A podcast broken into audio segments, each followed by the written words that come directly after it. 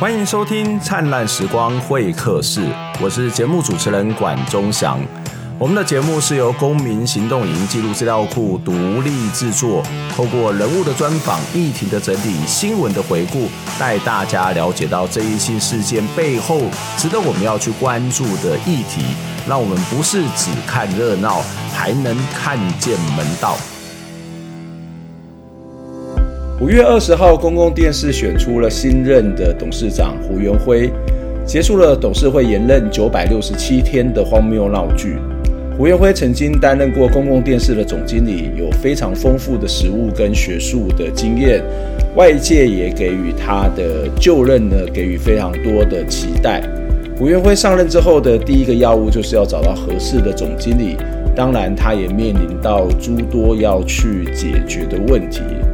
第一个应该就是要重新燃起公共电视员工的热情。外界对公视的评价会影响到内部的士气，而最近这几年的公广集团的表现呢，其实也让很多人摇头叹气。当然，公广集团也做出非常不错的节目哦。那从过去的经验来看，公视的内部也有非常多的管理上面的一些问题。如何能够让这些公司的员工、公广集团员工能够重拾热情跟对于公共媒体的认同，并且提高应有的效率以及劳动条件还有品质，呃，是非常重要以及基本的哦。那第二个是公广集团财务结构的调整哦。公广集团有半数的经费是来自各样的专案，政府在其中这些专案当中占了极高的比例。所以，如何增加公广集团的裁员，调整它整体的结构，减少这些专案式的依赖，是公广集团能不能够更加自主的一种重要的方向。不过，我要说，这不只是公广集团内部的问题哦，就是这些预算本来政府要给的预算本来就应该是正常化、法制化哦，所以这也是政府必须要亟待解决的事情。第三点，我觉得，呃，他必须要积极的向社会沟通。过去公视的董事会，包括管理阶层，都会下乡向人民报告，听取人民的意见。那也会定期去发布所谓的公共问责报告、公共价值的评量，这些都需要重新的启动，并且要积极的作为来争取民众的支持。第四个，呃，公广集团的各个不同的频道的定位以及整合，也是要去处理的问题哦。包括华视的定位，或者是呃，公视跟华视在新闻资讯的内容的协调以及整合上，还有未来也会成立南部台。那越来越庞大的机构，该如何明确的定位、相互支援以及分工，也是公广集团必须要进一步厘清的问题。那不过与此同时呢，公广集团的创新性，还有跟国际之间的交流、不同平台的合作，也是重要的工作项目。当然，要解决公广集团的问题，不是公司董事会做了什么而已。包括我们在节目当中提到非常多次的公司法修法，还有提高国家预算，以及公司董事会选任制度，都必须要去解决哦。那这当然是行政部门必须要去做的工作。不过这也是公广集团同时要跟社会倡议以及说明的地方。这是我们在对于这件事情的一些回应啊。当然，我想听 Podcast 的朋友都会知道，我们在 Podcast 当中会比一般在这个视讯里头，或是在 video 里面的东西会谈得稍微不一样，因为我们在中间跟开场都会针对这个时事，或是针对当集的节目再发表一下我自己的一些看法哦。那接下来呢，我们要来跟大家介绍今天要谈的东西，就要谈的是，其实也是我们节目很关心的死刑的问题哦。呃，几个月之前，这个台湾废死联盟的执行长林心怡，还有东吴大学教授黄秀端。以及呢，这个英国公益组织死刑专案，他们在立法院共同发表了一份叫做《台湾立委对死刑之意见调查报告》。这些受访的立委当中，有百分之六十一赞成是废除死刑，啊，有百分之三十九呢支持保留死刑。那这个研究也发现，有不少立委表示哦，如果立法院有废死相关的提案，他们愿意予以支持。可是有趣的是，如果你问这些立委说，呃，你们是不是愿意主动去提案呢？也发现一个很好玩的现象，就是普遍意愿是不高的，立委的意愿普遍来讲是不高的哦。呃，为什么会有这样的落差？其实我觉得蛮有趣的。那立法委员在想什么哦？那这在节目当中，等一下心怡会跟我们做一些讨论。那虽然这个反对死刑的比例在台湾这两年好像有一点点的增加，可是说实在了，这个废死也许会对很多人来讲会造成更多的问题。那就算主张废死的。废死联盟有什么样的配套措施？对被害者会有什么样的交代？也会是我们今天要讨论的重点。接下来，我们就要请 Face 联盟的执行长林心怡来跟我分享一下这一个调查报告的一些内容，以及我们刚刚谈到的各式各样的问题。心怡你好，大家好。呃，其实每次谈心怡。就是跟死刑会有很大的关系。我刚刚在前面也跟稍微跟心怡稍微开玩笑说，我们应该是全台湾谈死刑或是谈冤狱一个，呃，算集数还蛮多，不敢是不是说最多啊，但是集数应该是很多的一个节目吧。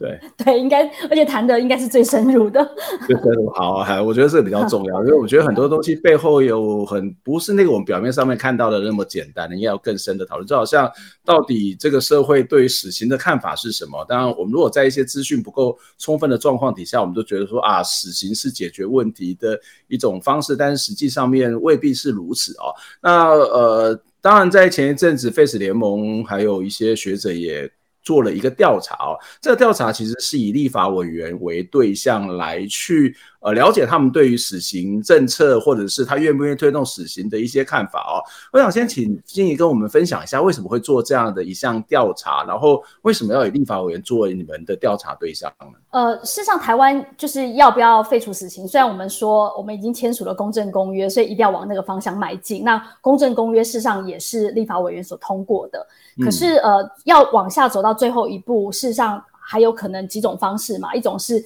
我真的就是有个废除死刑的法案，或者是我可能推动公正公约的第二任责议定书，类似像这样。嗯、那有些国家可能就是有一个停止死刑执行的法案哦，这是几种可能性。可是我们可以从这几年的氛围来看，就是说，可能立法委员在面对死刑的这个问题。那呃，一方面他们可能觉得哦，因为国际公约哦，这是我们国家的义务，所以好像朝向废除死刑。有些政治人物会这样讲，嗯、可是又会以民意说哦，因为民意还是反对的，所以我好像不能够做什么样的一个呃推动。所以我们就、嗯、说起来，我们很想要理解，就是立法委员他们的呃看法到底是如何。我我记得，事实上废死联盟很早成立的时候，我们在二零零六年的时候，我们就已经有针对那时候是两百三十个立法委员，我们有做过一个非正式的内部的调查。那大概有四五十个立委回复，然后回复里面大概蛮多人是支持废除死刑的。可是你当然可以想说，不回应的人一定是可能对这个议题是反对的。因为其实很多的调查里面，他愿意去表达，他其实是有很强烈的意志，可能是强烈的支持或者强烈的反对。但是以这个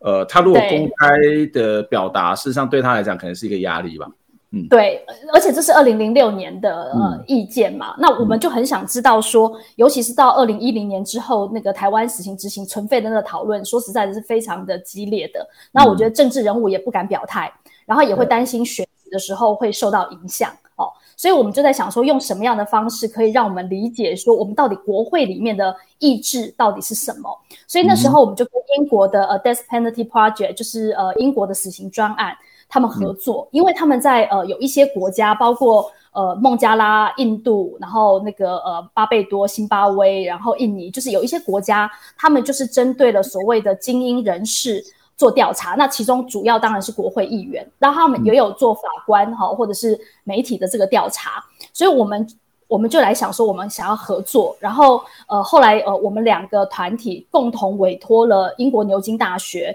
以及台湾的那个呃东吴大学。那让他们组成一个研究团队，嗯、那这个研究也还蛮谨慎的，因为他们就是也要通过牛津大学的伦理审查。嗯、然后我们那时候一讨论，就是我们因为我们当然是倡议团体，所以我们就是研究委托他们，让他们做。然后在访谈的过程当中，就会跟立委讲说，我们就是呃一个匿名的一个调查，就是我们最后的成果的公布是一个匿名的。那希望说委员们可以呃有意愿可以呃来呃接受调查。那这个调查并不是只是二元的，就是说你支持或不支持。那个题目的设计是希望说我们里面可以得到比较多的丰富的资讯，帮助我们去判断说那呃未来的倡议怎么做，或者是怎么理解立法委员的这个呃行为。所以呃才会有这样子的一个一个一个一个调查的一个合作。嗯这个调查，呃，其实前一阵子也开了一个记者会来做公布他的调查结果嘛。嗯、我不知道这个调查结果，呃，是一个什么样的意见的分布。那这些结果跟你刚才也提到说，有些国家也做了类似的这种精英的调查，或是国会议员的调查。嗯、我们的国会议员在这个事件、这个议题上的看法，跟其他国家有什么不一样吗？呃，我我先讲一下主要的发现哦。当然有一些更细节的那个报告的内容，嗯、呃，我们有。报告在 Face 联盟网络上，如果有兴趣的人可以下载来哈。那我先讲一下，就是呃简呃简单的一个部分，就是呃说实在，我们有一百一十三位呃立委，那呃呃只有三十八位呃就是接受访问。嗯、那为什么只有三十八位有比较多的呃解释哦？当然你可以讲说他可能就是反对这个议题，所以他不接受。可是那时候我们主要还是遇到疫情期间，就是呃。我们开始在呃约访的时候，就是疫情升三级，嗯、然后呃立法委员就是立法院不能进去，然后很多立委对于要呃面对面的访谈这件事情有很大的疑惑。可是因为这个研究它必须要是面对面的访谈，嗯、所以呃有些委员就觉得说先暂时先不要。那所以我们花了蛮长时间的时候，在呃第一年的时候，就是二零二零二二零二零年底的时候，就是呃只做了十一位。好，嗯，那后来才渐渐渐渐，就是呃，总共做了三十八位。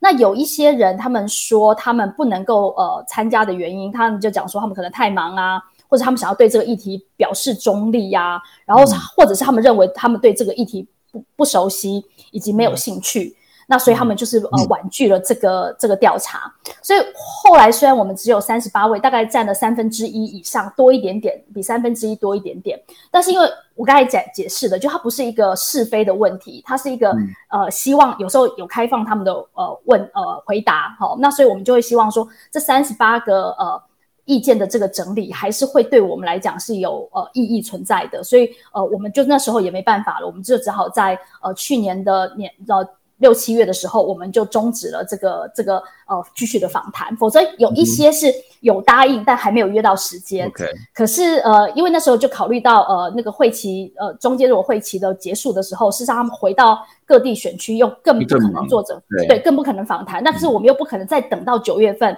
才来做分析，嗯、因为这个研究案它有它一定的那个时限的，所以我们只好说就忍痛说呃结束了。可是在这个即便是这。这三十八位哦，我们还是觉得有意义的地方是，这受访的三十八个呃立法委员当中，大概有六成呃以上的人是支持废除死刑的。好，嗯、那你当然可以讲说，当然啊，哈，可是我、呃、那百百分之三十九的人是呃赞成保留死刑，但，但是只有一位是非常的强烈的，就是坚定的支持呃维持死刑。好，嗯，然后呃，我觉得在这个调查的方法当中，我觉得有一个。呃，有一个也是他们在其他国家里面呃做的，就是我们的假设都会是觉得说，如果你有更多的资讯的话，你可能会比较倾向呃支持废除死刑。嗯、所以那个时候我们就让呃在访谈的过程当中，我们就让这些立法委员去问他们理不理解一些死刑的事实，嗯、以及知不知道我们曾经在呃之前做过二零一三年、二零一四年做过一个。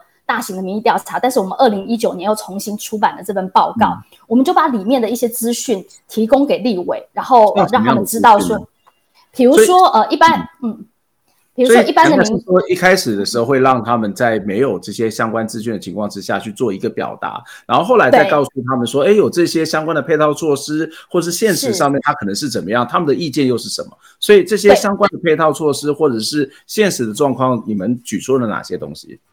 呃，应该是这样讲，就是我们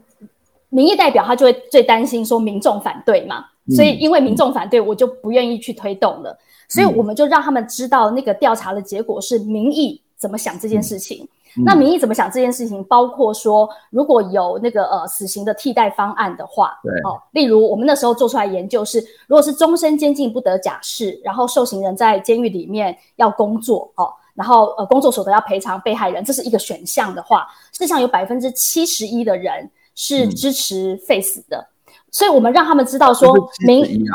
对百分之七十一，我们所理解的说反对死刑是几乎是反过来的，对，没错，嗯、所以他们就会知道说，民意并不是呃怎么讲铁板一块，或是民意并不是不能改变的。嗯民意是需要你提供给他一些呃配套措施或是一些相关的资讯、嗯、哦。那所以我们就提供了这些问题之后，然后呃让立委再做一次回答。那在这个时候，你就会发现说，立委好像比较有一点信心了，所以对于死呃废除死刑的支持度就往上升了呃二十个百分点。好、嗯，所以你可以知道说，的确，当然他作为一个民意代表，他当然要关切民意。可是他当他比较认知到真正的民意是可能可以改变的，而且是有一个非常严谨的实证研究的时候，那我觉得他就会改变他的想法。所以这是我们、嗯、呃当初在他们在设计这个问卷的架构的时候，他们会就是让一方面是让立委呃就是问他们知不知道死刑的一些事实。然后，呃，先问他们自己，直接的问他们对于死刑的看法，然后再提供给他们一些资讯，然后民意的资讯、民意的看法，然后再让他们去选择，就是呃，到底他们呃会怎么样做决定。然后呃，里面我们有一部分的问题也在问说，他们觉得减少犯罪的最好的方法是什么？然后让他们选择之外，也就会让他们排序。然后你会发现说，大部分人不管你是支持还是反对，还是会觉得说有一些所谓的呃解决社会正义的一些呃配套措施，嗯、例如呃贫穷的这个减少贫穷啊这些措施，可能还是减少犯罪一个比较有效的方法。所以呃，你就会知道说，借由比较复杂的。访谈跟问卷，那你得出来的资讯就绝对不会是说啊，立委都反对废除死刑，哦，这、嗯、这种很简单的二元分的呃分分的这种方法这样子。嗯嗯，那的确我们可以看到，当他知道了一些资讯的时候，嗯、呃。嗯他可能在态度上面会有一些改变，但是我比较好奇的是，呃，他们真的不知道这些资讯吗？嗯、或者是说，呃，在你们观察的过程当中，呃，对很多人来讲，有没有配套措施，或者是呃，有没有实际的这种死刑，有没有实际的效用？立法委员应该比我们知道，嗯、一般的民众知道更多嘛？那是不是他们反而不见得是知道更多呢？我的感觉是哦，就是呃，因为我们有问他们说，他们觉得自己对于死刑的知识是不是足够的？嗯、那大部分的人都回答说，他们是比其他政治人物还理解。嗯，哦，这是他们对于自己的判断。嗯、那可是，一样的，我们提供了事实给他们的时候，有些人会发现说啊，他们事实上不知道这些事情。哇、哦，然后可能就改变了他们的一个看法。嗯、哦，所以我我我自己会觉得，他们可能。以为他们清楚，可是后来就发现说，可能跟他们想象是呃不太一样的。嗯、但是你可以看到，就是我从这里面我也可以看到，就是说很多拒绝呃受访的人的理由是说他对这个议题不清楚，或是没有研究。嗯、所以我就会觉得说，如果我们有机会让立法委员清楚或知道我们这些研究的时候，那会不会有机会呃？就是改变他们的那个呃方法。不过我我也很想提一个，就是呃我自己看到比较有趣的那个，我不能讲有趣啦，就是说，即便我们看起来是比较正面的，就是呃知道更多讯息，你会改变你的态度。可是当我们问到说哈，如果现在在立法院里面哦，就是呃有一个废除死刑的法案的时候，嗯，那有多少人会愿意就是呃带头推动这个法案？哦，对，那三十八个立委里面只有一位说他会愿意带头，然后那个呃呃有五十三五十五十三 percent 好，就会说他支持，嗯、但他不会带头推动。哦，如果有人提的话，可能支持五十三，但是他不会带头。我自己觉得就是呃，还有另外一个呃比较重要的数据，就是我们不能够只看那个很很好的那一面呢。我觉得我们要看我们比较担忧的部分是，是有一个问题是问说，如果立法院里面呃推动 Face 的法案的话，那事实上只有百分之三哦的立委说他愿意就是带头推动，百分之三的意思就是一个人啦。嗯、那百分之呃五十三的人说他会支持，但是他不会带头推动。然后呃百呃某些就会他会支持某些犯罪不适用死刑有百分之十八，然后不支持也不反对的有百分之十三，然后倾向于反对且提出异议的有百分之也是百分之十三，所以你可以看到就是说呃大概呃你说愿意带头推动的人的话就只有一个，但我必须要诚实讲，就说因为这是一个呃严谨的。国呃研究，然后也呃跟立委呃就是说明了，这就是一个匿名的，所以呃除了研究团队之外，说实在的，我不知道有谁受访，嗯、我也不知道那个里面的立委到底是谁表达了这样的一个意见。嗯、可是你可以看到，就是说，虽然借由这样子的一个调查，你可以知道说立委有更多的资讯，呃愿意退呃可能愿意会支持废除死刑，可是，在行动上面可能还是会有落差的。哦，那这个落差可能我觉得就是我们应该要去努力的一个方向。那你们有再进一步的追问说，为什么你支持有了更多的资讯，然后去支持废死、嗯、废除死刑，可是你不愿意推动的原因是什么呢？嗯、这边有一些相关的数据跟调查吗？我觉得他们比较多的那个呃考虑，大概也真的就是呃，会对政治上面就是选票上面的影响，就是就是会有这个这个担忧，因为这个是不没有加分的。对，嗯、然后比如说，呃，我这边这边事实上也有一些呃数据资料，就说他我们有问说他们支持死刑的这个理由嘛？那呃，嗯、有人会说，呃，死刑又就是要用来吓阻犯罪的，但是这当然是一个错误的资讯哦。嗯，那再就是我认为社会大众就是想要有死刑，然后还有一个原因可能是呃被害者家属需要受到宽慰，嗯、这个是比较排名前面的这个原因。嗯、那那个呃呃支持废除死刑的理由，可能就会觉得说。呃，会有冤案，好、哦，然后那个他们觉得长期的监禁比较有吓阻犯罪的效果，那这的确是的。然后死刑是侵害呃人权的，哈、哦，嗯、所以呃从整体来看，我觉得有一些，因为有一些我是开放的提问，就是开放的问答。那从那个回答来看的话，也会觉得说，即便是我知道了一些资讯，那民意可能不是铁板一块。可是让我作为一个主要的这个推动者的话，嗯、那每个人还是会有一点呃担忧在政治上面的这个影响。嗯嗯，我想这个其实算是蛮正常的反应嘛，因为毕竟是民意代表，他当然要考虑到民意。那即使你们谈到你们做出来的结果说，说啊，其实民意没有那么多人的，在配套的状况底下，没有那么多人是呃反对这种废除死刑。可是他也许会考虑到说，真真的是这样子吗？或者是说，呃，万一我这样推的话，那民众也不是很清楚的情况底下。呃，他会不会其实又变成是另外一种反扑哦？那我我想我们先休息一下，待会我们再请教心怡。就是你们刚刚谈到，你刚刚谈到是在二零一九年或者在更早之前提到的这种民意，当你告诉他更多的资讯的时候，呃，他的想法会改变。那到底那些资讯是什么？例如说，刚刚有提到说，哎，死刑可以遏制犯呃遏阻犯罪犯罪，嗯、或者说死刑是不用花呃，例如说好了，这个呃死刑之后就政府国家就不会花那么多的钱等等啊、哦。那你们到底跟到底？是哪些资讯是揭露出来，让大家在这些想法上面去做了调整、做了改变？我想这可能是更需要被讨论的原因，因为我们现在恐怕也大概就只有二分法。对于那个配套措施或者是可能的配套措施是什么，我们未必会理解。我们先休息一下。台湾在二零零九年就签订了《公民与政治权利国际公约》。那同年，这个两公约实行法也生效，成为台湾相关人权保障，为台湾相关人权保障提供法律的依据。在这样的框架底下，需要落实这个《公民与政治权利公约》当中的各项人权保障措施，而该公约呢是以废死为最终的目标。不过说实在的，这样的一个目标，这个做法，在现今的台湾社会仍然引起非常多民众的忧虑哦。大家会担心，如果死刑不在了，那加害者将难以受到严惩，又该如何去弥补被害者以及家属心中的伤痛呢？这的确是一件非常不容易的事情哦。我也觉得社会运动者他必须要去面对这样的不同的价值，而且他必须要花很多的心力在跟社会进行沟通。接下来我们也一样要来请林心怡来跟我们分享跟讨论，废除死刑之后呢，社会就会更好吗？不过在进入我们的后段的讨论当中，不过在我们进入到节目之前呢，还是期待您可以透过捐款的方式来支持我们。特别是我们在节目当中也提了很多次，我们的捐款呢，因为疫情而急速的下降，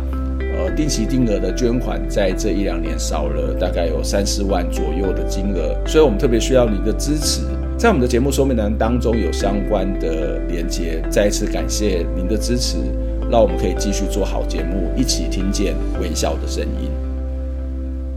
欢迎回到灿烂时光会客室，我是节目主持人管中祥。灿烂时光会客室是由公民行动营记录资料库独立制作。我们透过人物的专访、议题的整理、新闻的回顾，带大家去了解到一些争议性事件背后值得我们要去关注的议题，让我们不是只有看热闹，还能够看到它背后重要的门道、重要的意义。欢迎大家订阅我们的 Podcast 频道跟 YouTube 频道，当然也很期待大家可以透过捐款的方式来支持我们，让我们可以做更好的访谈，做更多更好的报道。今天在节目当中跟大家聊天的是 Face 联盟的林心怡，心怡你好，大家好。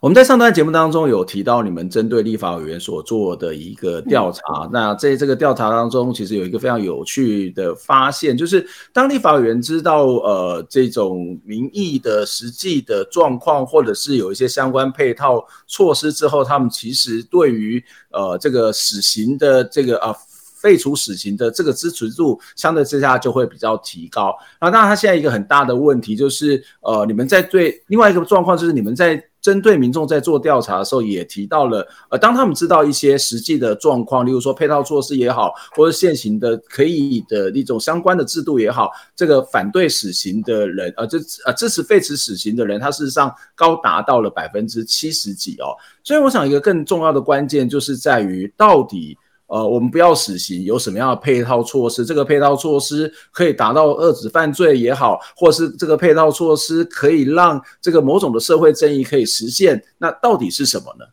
嗯嗯，我觉得我可能先回过头来稍微讲一下那个到底得到什么资讯会让他们改变哦。刚才讲到的是有一种是呃，当人民知道说有冤案，而且真的有人被杀掉的时候，嗯、他们就会降低对死刑的一个支持度啊。那另外一个是，如果呃，比如说呃呃，终身监禁不得假释，然后我刚才讲的这个可能就有百分之七十一。可是还有一个数据是，如果是呃无期徒刑二十五年可以假释，但假释的门槛非常的严谨的话，事实上支持死刑跟反对死刑的比例是差不多的，而且反对强烈反对呃废除死刑的人会变得蛮少的。所以意思是说，台湾现在有死刑，然后接下来最严重的刑罚就是无期徒刑，二十五年之后可以假释。所以基本上，如果是这样的话，基本上支持跟反对的人是一样的。那另外，我觉得在那个问卷当中还有一个问题是，比如说我问你一些情境题，因为我们很多时候我们的确都是问你支持或反对嘛。对。可是我们在一些情境下面，请他们选择你自己会不会支持死刑的时候，那是会影响他们改变的。我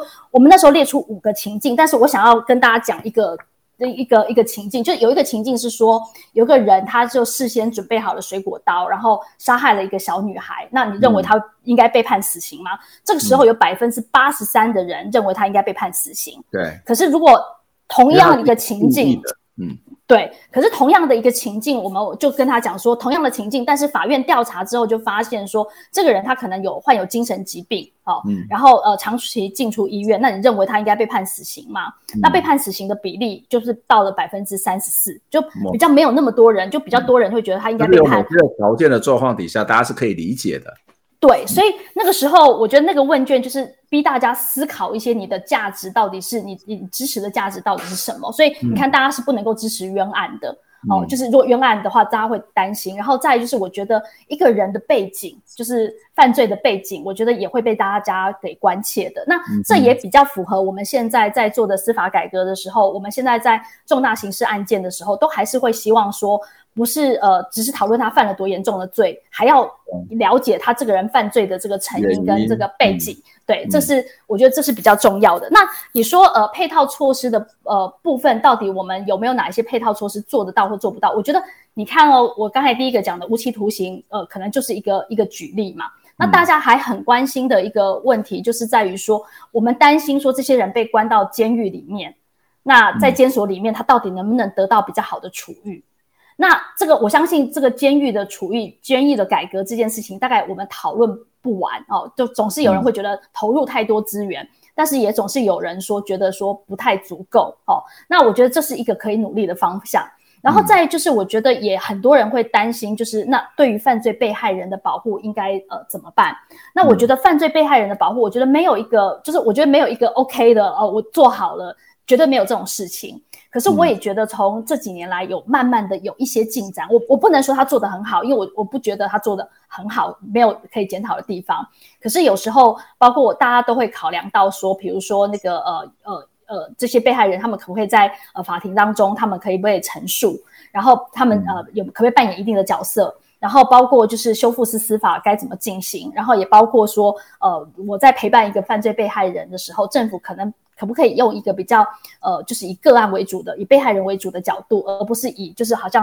司法审判为主的这个角度来想这件事情？嗯、那我自己觉得它是有慢慢的呃进步当中，但、嗯、呃还有很多进步的空间。可是我会觉得这就是整个讨论的过程当中，你是用一个比较理性的方式，是推进不管是司法改革，或是犯罪被害人保护，或是监所改革的这个讨论主张，你就是用事实去。去做讨论，而不是我们好像只是呃很直观的就觉得说哦，应该呃死刑比较好。那所以我，我我我自己觉得是有进展的。嗯，这的确是如此。我我记得好像跟心怡或是在节目或在其他地方有谈论过。我自己在教学的过程当中，我每一年社会问题分析的课，死刑是一定是我在课程当中都会谈的。不管是过去谈苏建和，或是后来谈呃王幸福等等啊，我我觉得这个是一个很重要的一个社会议题，常常是一个争议的一个议题。但是我发现很有趣，就是大概十多年前开始谈的时候，哇，这个每次谈这件事情，班上大家就会吵起来。那这个吵起来，大概你会发现这个支持死刑的人是相对在比较高的，可是慢慢你会发现那个那个讨论就变得很和缓，然后这个比例上面开始做一些调整。那更大的一个有趣的现象就是你刚刚提到的，是当我们告诉他说，哎，其实我们现在有一些配套措施，或者是未来可以用什么样配套措施，一样能够达到所谓的我们的目的。我们的目的当然就是很大的一个部分，就是要去减少这个犯罪嘛，对不对？或者某种某种的这个正义的落实，你就会发现，哎，同学们的反应就会不同了。他会觉得说不一定啊，对啊，不一定要去执行死刑啊，我们还有其他的选择，其他的做法。但是我觉得现在问题就是出在于这里，就是我们要去做一个任何决定的时候，资讯的清楚或是资讯公共资讯的本身是很重要的。但其实会有很多的没有办法讨论，或是在讨论过程当中很容易冲突跟对立，是因为我们对公共资讯或是现实的资讯是不了解的。但是它其实是一个非常大的难题。这这有什么解法吗？就除了我们在学校里面就告诉大家说，哇，这个这个可以怎么怎么样，但是在现实上面，呃，没有，不是每个人都有办法接受到你们的民意调查，不是每个人都有机会去接触到这些资讯啊。我我自己会觉得，当然，呃，民间团体这是我们想要做的事情，我们会努力的推动。可是我会觉得，呃，政府可能应该要有一个比较清楚的政策，也会影响政策的走向。就是我的意思说，我们讲再多，可能不如，可能人家会怀疑我们的资讯，哦，我们的数据会不会是你们因为自己的利益、自己的需求去。去做了某些可能不是那么的客观的调查嘛，对不对？对，所以呃，我觉得呃，在这个部分，政府应该要呃一起来，就是说提供正确的资讯，我觉得是一件很重要的事情。可是现在比较可惜的是，你没有办法，你看到呃那个法务部在接受呃访谈的时候，他们大概也讲不出、嗯、呃为什么要废除死刑的这个论述哦，那只能讲说因为是公约的要求，那人人民听了就会很生气嘛。嗯、那如果说要执行死刑的话，就讲他国家这样，我们就一定要这样，国情不同吗？对，然后可能比如说，呃，那个民意很高涨的时候，他就觉得，好，好，那我就决定执行死刑。所以我会觉得他们没有一个呃中心的思想，连问他们，他们可能自己都不知道该怎么回答。嗯，可是我自己觉得还是有一点点进展的可能性，是因为呃，我们已经是呃公正公约的签署国嘛，那每三年都会有一次的那个呃，就是国际审查，就是。邀请呃国际专家来，他们对于所有的人权标准可能比我们有一些经验，那他来看看我们的国家报告，人权是不是保护到了？那因为疫情的关系，所以第三次的国呃国际审查是延到今年五月份。好，可是，在之前的那个呃结呃国际报告的国际审查的那个结论性意见里面，就会希望说台湾应该要有国家人权行动计划。那这也是很多呃。各国在呃落实人权，他们会做，就是我有一个公约的保障，可是我如何落实？那行政部门它的那个呃，就是呃人权行动计划，国家人权行动计划是很重要的。嗯、那呃，至少我在之前看到的，就是国家人权行动计划里面，对于死刑这件事情，他们就会呃希望，就如同我们之前的建议，就是说你应该还要还是要做一次的民意调查，哦，嗯、帮助你去做决策，不是只是想说啊民意是怎么样，而是要有一个比较好的。民意调查帮助你做判断决策。然后另外一件事情是，我们会要，嗯、我们就会呃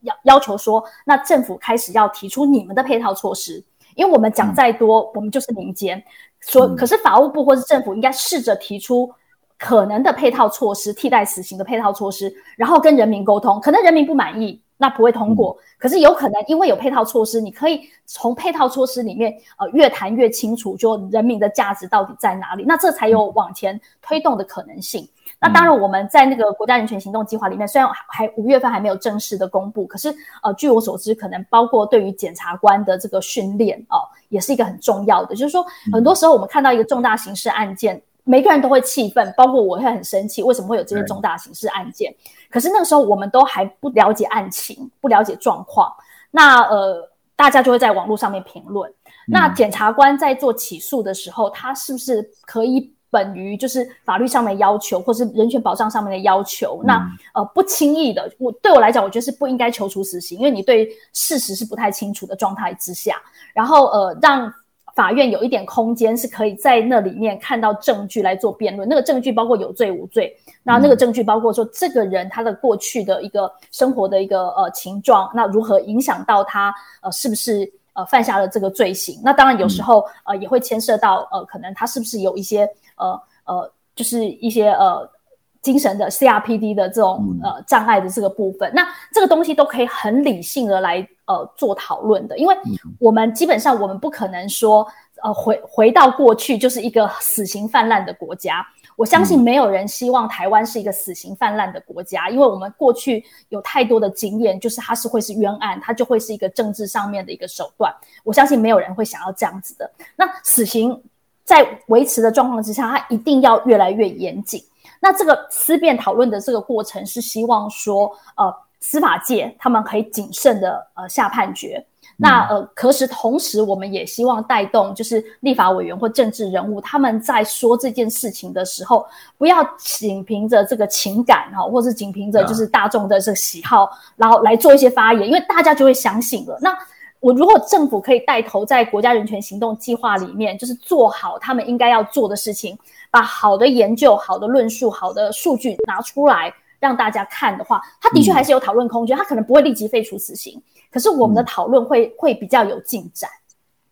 我我觉得每个人他都会有他自己的立场，每个人都有他的情感，我觉得这是正常，也是无可厚非。但是我会觉得政府哦，他其实他是可以有立场，他可以他自己可以决定要死刑或是不死刑。我觉得没有办法去要求每个人都跟你或是跟其他人的意见一致或是不一致。但是那个政府的情感可不可以少一点？就是说，可不可以不要常常被这个外在的环境，不管是媒体的报道或者是这个民众的反应来去左右他？更重要，他应该是一个理想上，他应该是一个。理性的机制嘛，所以如果你支持或是不支持，可是我觉得一个重要的地方就是，好，那你可不可以告诉我，呃，支持跟不支持它的可能性是什么，或者是呃有没有相关的配套措施？这应该是一种公共资讯必须去揭露，甚至他应该去要带大家讨论，或者是退一步讲好了，很多时候我们的政府常常说啊，因为民意还是这样子，所以我就不要去做这个废除死刑，但是。呃，民意这样子就一直是这样子吗？还是你可以有一些不同的想法，跟大家做一些沟通，或者是促成这个社会去进行公共讨论？可是相对之下，我我我觉得我们的政府好像在这部分是不太不太用心，或是或者是他根本就不在意的吧？因为我觉得政治人物或立法委员他不能是一般人。我觉得一般人当然我有自由的，我想我要我我希望什么。可是政治人物或是立法委员，他们就必须要有。那个议议题代理，他需要研究嘛？他需要研究说什么会是对台湾最好？嗯、那对台湾比较好的，可能呃不不符合民意，可是可不可以试着说服？那有可能没办法说服，嗯、我们就再想办法，那找到一个可能我们大家可以呃呃接受的点。可是因为。当然，大家很不喜欢听这样的事情。可是，因为公约的落实已经现在是我们台湾的义务了，就是人权公约落实，人权公约的保障事实上是最低度的。那它已经是我们的义务的这个状况之下的话，你你必须要往那个方向去走。那尤其是我，我觉得所有的公约的通过都是立法委员通过的。我有时候我就会想说，你自己知道说你通过了什么样的呃公约吗？你通过了什么样的法案吗？那你在通过这个之前，你有没有呃仔细的想过？那如果你有仔细想过的时候，当人民来质疑你的时候，你能够捍卫吗？呃，说实在，这个不是呃国民党或民进党的问题，是因为我们在公约的通过，然后这个部分就是国民党、民进党他们都参与在其中，就是它是跨党派的部分才能够通过的。那你现在回过头来，可能就觉得说这可能不是你的责任，把它全部都推给民意。或者推给民间团体，我自己觉得这是这是还蛮可惜的，这不是我对于呃一个政治人物或者这的的一个期待的。那当然，我们不会说我我我我们不应该，我我的意思说，我们还是会继续努力做我们应该要做的事情，只是有他们的参与，最低度的就是你提供正确的资讯，这件事情就会对讨论非常有帮助。嗯嗯，就是至少你要把这些资料告诉大家，现实是什么，而不是呃民意是什么，你就依着民意去做，并不是说民意不重要，是民意它有时候是在一个错误的资讯上面做的反应，那这个政府有有有他的责任是必须要去理清的哦。啊，当然我想请教最后一个问题哦，即使我们有一个非常好的司法制度，嗯、即使我们可能觉得呃这个呃这个死刑呃也许要把它废掉等等，可是从一个华人的社会里面，或者从一些我们传统的文化里面都会提到的一个事情，就是好了，那这个这个人死掉了，对不对？这个人被杀死了，那那他的他的正义要怎么样去落实呢？就是你们只关心的是这个加害者的正义，难道这个被害人的正义、被害人的身体、心理的创伤，或是家人的这些创伤？呃，废除死刑的怎么去交代呢？至少至少我们死刑还在，那我至少还消了一口气吧。至少我会觉得说啊，我我我我他得到应该有的报应，但是现在可能连这个报应，或者连这个在文化上面最基本的期待可能都没有。那这些人该怎么办？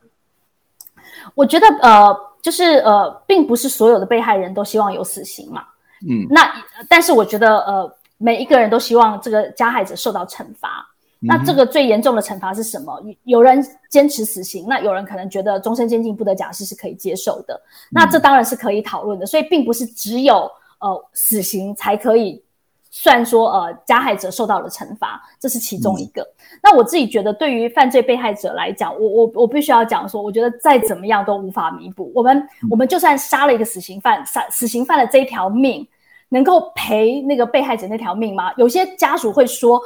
我我的我的家人的命，你你这个死刑犯杀了也没办法赔我的，嗯、对，因为这真的不可能等同，你怎么可以觉得他们是等同的？嗯、所以他真的有很多的呃，就是我我必须要讲，这真的是非常令人难过的一件事情。所以我会觉得，一方面是我刚才讲的犯罪被害人保护，你你就是真的没有办法呃做到最好，因为真的你的就是被害者已经已经已经已经被害了，可是你还是要在这个基础上面去努力的看到呃。再试他们的家属能不能得到一个补偿。那另外对我来讲，我觉得最好的一个事情是我们不要再看到有下一个被害者。嗯，我我们都不希望有下一个被害者出现。那对我来说，死刑它并不能够阻止这件事情。我反而会觉得说，呃，比较理性的来分析的话。大家都说长期的监禁事实上是比较有吓阻犯罪效果的，对，那以及相关的配套措施或者是社会治安的这个维护，事实上才是能够呃避免下一个被害者再出现的一个一个重要的原因。所以对我来讲，呃，Face 联盟并不是不关心犯罪被害者的这个权益，或者只关心所谓的加害者的权益。对我来讲，每一个人的人权都应该要呃受到保障。那我觉得应该要去看说，怎么样的人权保障，你才能够去促进那个人权，而不是只凭我的直观，就是觉得说我就是觉得要这个人死才可以小很。我觉得被害者家属他绝对可以这样想的，这是他的他的他的愤怒，他的情绪，他绝对可以说，我就是希望他的判死刑，这个人去死掉。然后我觉得被害人绝对可以这样讲。可是我觉得作为政府，作为我们理性的来思考说如何会让整个社会往前进的时候。我们可恐怕要思考的多一点。